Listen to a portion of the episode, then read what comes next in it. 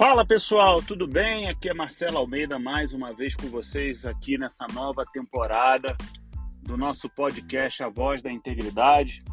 E nós estamos aqui com mais um episódio, pessoal, porque você deve estar reparando que nós diminuímos aí a frequência, né? Quer dizer, na última temporada do Voz da Integridade, nós fazíamos aí em média um episódio por mês, né?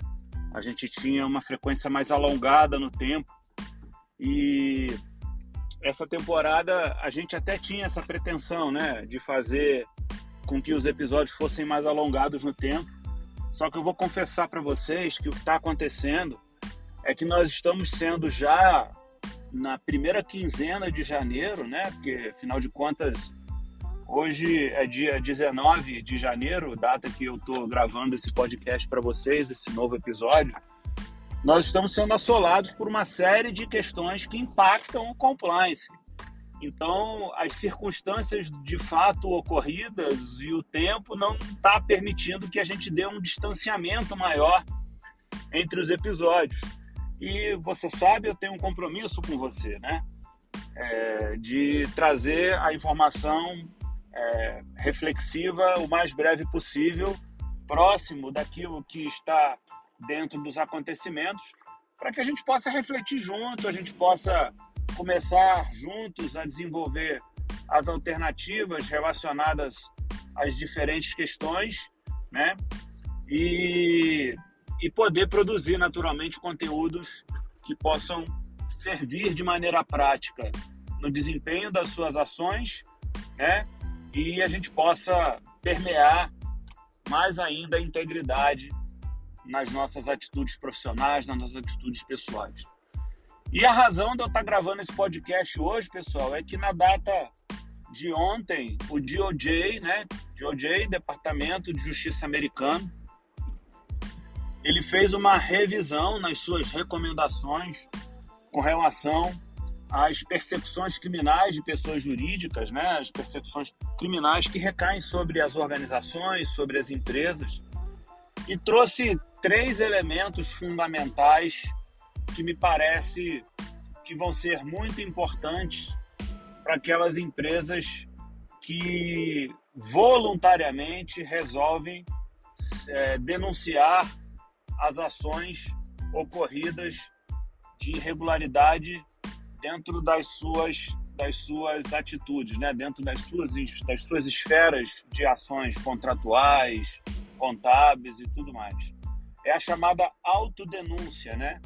É quando uma organização ela é, auto, promove o acionamento das autoridades públicas a partir daquilo que ela constata de irregularidade. E o DOJ fez uma revisão das suas recomendações estabelecendo quais são os três elementos que eu vou destacar aqui com vocês, para que possa estar evidente essa autodenúncia e, e ela possa surtir efeitos práticos, tá certo? Então vamos lá. O primeiro elemento é que a, re, a irregularidade, uma vez identificada, ela tem que ser imediatamente reportada. Então, quando a organização identifica que há uma irregularidade, há uma ilicitude, seja ela contábil, seja ela societária, seja ela um ato de corrupção, ela imediatamente tem que ser reportada às autoridades competentes a apuração dos fatos criminosos. Portanto, não, não pode mais aguardar a apuração interna para evidenciar verdadeiramente o que aconteceu, para aí depois disso compartilhar com as autoridades públicas.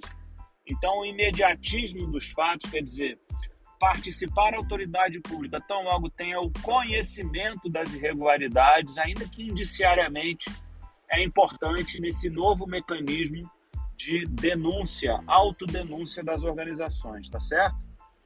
O segundo elemento, pessoal, e aí é um elemento que para a gente é muito caro, porque a gente vem falando isso há muito tempo, é que os sistemas de compliance têm que estar tá funcionando. E veja, não são só nós que estamos falando isso há muito tempo aqui no podcast, não. Né? O DOJ, reiteradamente, nos seus mecanismos de revisão, tem fortalecido os mecanismos de compliance como elementos fundamentais para gerar a efetividade da participação e da cooperação das empresas públicas, né, das empresas públicas não, perdão, das organizações privadas e os órgãos de persecução públicos. Portanto, veja a importância de você ter um mecanismo de compliance, primeiro, robusto, eficiente e, acima de tudo, responsivo, para que você garanta, inclusive, o primeiro requisito, né? Que é comunicar imediatamente assim que as irregularidades forem constatadas. E aí, um dos elementos que precisam estar constatados, eu já sigo para o terceiro elemento, é que a empresa que faz a autodenúncia, ela tem que cooperar com as autoridades públicas quando da remediação. Isso vai significar, pessoal, que o mesmo rigor que a empresa possa vir a ter na prevenção de irregularidades e ilicitudes, ela tem que ter também na remediação. Tem que guardar essa relação de, de causalidade quanto à prevenção e à remediação de maneira igualitária. Então, se você é rigoroso na prevenção e eventualmente esse controle falha, você também tem que ser rigoroso na remediação. E todos esses fatores são considerados é, em, é, pelas autoridades públicas quando isso verdadeiramente é reportado. Então, veja que a partir desses três elementos, é, o DOJ faz uma revisão e esse, essa revisão é um verdadeiro convite para que as organizações possam agora participar desses mecanismos de persecução de maneira mais eficiente e o, o grande é, a grande recompensa que a organização vai ter se ela fizer essa participação dessa forma é que ela pode ter benefícios além daqueles correspondentes, por exemplo, ao abatimento de 50% do valor de multa.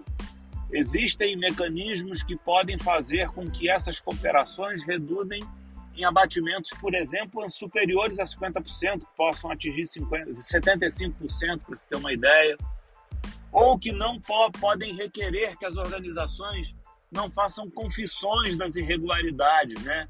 Isso para o mercado é muito caro, né? Uma empresa que confessa que cometeu uma irregularidade, ela piora o seu rating né, no mercado, ela piora a sua reputação perante os credores né, no mercado, portanto, essa confissão pode gerar prejuízos reputacionais muito grandes. Agora, para que você tenha acesso a esse benefício, e aí é, o DOJ deixa muito claro isso também, você não basta que você cumpra as determinações by the book, né? Você tem que ir além, ou seja, o seu compliance tem que estar além do que está disciplinado dentro das normas. Você tem que fazer um esforço para estar tá sempre um passo à frente, para que na hora que você faça a denúncia, né, a autoridade pública possa verificar que de fato aquilo é residual dentro da sua organização, a ponto de te contemplar com medidas que não vão lhe prejudicar lá na frente. Então veja a importância do compliance robusto. A importância de você, compliance officer, conseguir enxergar aquilo que as outras pessoas não enxergam sobre o aspecto indiciário de irregularidades, de ilicitudes, né? Nós acabamos de gravar aí um episódio falando sobre o caso Americanas, né? Olha o volume, né? Hoje, dia 18, nós já estamos tratando de 40 bilhões, quer dizer, quando gravei o episódio falava-se de 20 bi, agora já está falando em 40 bilhões a situação segundo a qual Americanas vai ter que pedir recuperação judicial já é um caminho provavelmente sem volta, porque a quantidade de credores que estão acionando mecanismos contratuais para gerar antecipação do pagamento de dívida está muito grande. A americana não vai ter fluxo de caixa, sobretudo se estivermos falando de um valor próximo de 40 bilhões de reais para poder fazer a realização desses pagamentos de forma antecipada. Então, dentro desse contexto prático que nós já tratamos no episódio, fica o convite para que você possa ouvi-lo, né? Se nós tivermos mecanismos de compliance que enxerguem além de uma mera escrituração contábil ou um sujeito que pode enxergar, né, um compliance officer que vai enxergar que uma escrituração contábil pode verdadeiramente causar um problema institucional, reputacional, societário grande, ele evita que essa circunstância aconteça. Né? Ele corrige em tempo disso virar um grande volume de problema. Ele trabalha com a transparência necessária para que todos fiquem confortáveis na correção daquilo que imediatamente é visto como irregularidade, ainda que indiciariamente. Portanto, o recado que o DOJ está passando para a gente com essas recomendações é de que a partir de agora as empresas têm que se sentir confortáveis, ombreadas com as mais diferentes autoridades públicas, no sentido de buscar em parceria a persecução criminal de irregularidades. E aí, antes da gente terminar esse podcast, eu quero tratar da segunda parte dessa revisão, que também trata de uma nova perspectiva do DOJ. Quer dizer, o DOJ, com essas atitudes, ele está revelando, isso foi dito na entrevista que foi concedida para explicar essas revisões, ele está mirando responsabilidades individuais dos agentes que cometem as ilicitudes e as irregularidades por intermédio de parceria com as pessoas jurídicas, ou seja, se as pessoas jurídicas cooperarem, as pessoas físicas serão punidas. Então, é, nós estamos inaugurando uma nova fase, por me parece, de persecuções que podem influenciar na, nos normativos é, nacionais, nos normativos brasileiros, né? tendo em vista que toda essa, essa esse arcabouço legislativo que nós temos com a 12846 sofre grande influência da, das leis americanas, haja vista termos aqui multinacionais baseadas de vindas de lá, né? E empresas grandes que têm é, articulam no mercado americano, portanto observam é, com muita atenção essas regras que são estabelecidas lá. Então nós temos aí uma nova perspectiva segundo a qual responsabilidades individuais do CEO, dos diretores, dos auditores, dos contadores, vão passar a ser uma tônica a partir da colaboração das pessoas jurídicas, né? Então, é, isso não é uma realidade que se avizinhava. De fato, punir-se as pessoas jurídicas, né? Isso é uma realidade que a gente tem no Brasil, pela, porque as pessoas jurídicas passavam a ser verdadeiros escudos de irregularidade para as pessoas físicas, né? E não é o que nós estamos vendo agora. O que nós estamos vendo agora é um mecanismo de persecução baseado na colaboração da pessoa jurídica para alcançar eventualmente a responsabilidade da pessoa física. E sem dúvida nenhuma, pessoal, isso vai ter influência no mercado brasileiro, tá certo? Provavelmente nós vamos ter aí discussões de projetos de lei com base nessas revisões. Talvez uma sugestão seria aumentar os mecanismos de incentivo à adoção de compliance pelas pessoas jurídicas, considerando esse ir além, né? Quer dizer, além da desconto de multa que está previsto na 12846, a gente pode ter outros mecanismos, de repente, a isenção da responsabilidade objetivamente expressa na legislação, né? Para que verdadeiramente a, o compliance possa ser uma nova realidade dentro do mercado brasileiro, acompanhando aquilo que está sendo tomado de iniciativa pelos diversos mercados pelo mundo. Portanto, essas alterações do DOJ sempre são vistas, não só por nós que estamos aqui no mercado brasileiro, como pelo mundo inteiro, como elementos que requerem verdadeiramente a nossa atenção, haja visto o tangenciamento legislativo, a influência legislativa que isso pode ocasionar no nosso mercado regulatório e também a realidade segundo a qual grandes empresas que atuam no Brasil também atuam no mercado americano, e isso acaba fazendo com que nós que trabalhamos com compliance precisemos constantemente fazer mecanismos de monitoramento, revisão das nossas políticas, adequações de acordo com a revisão do DOJ, para que a conformidade seja uma regra e a gente não seja surpreendido em relações contratuais com imposição de eventuais questões que é, muitas vezes a gente não está inteirado no mercado, mas você que está sempre ouvindo aqui o nosso podcast pode ter certeza que eu vou estar tá sempre trazendo para você novidades com relação a essas, essas questões e a gente possa aí desenvolver trabalhos que estejam em conformidade com as mais novas regras deflagradas em qualquer lugar do planeta. A gente está sempre buscando a melhor informação para que você tenha um compliance sempre mais atualizado. Obrigado pela sua audiência. Até o próximo episódio.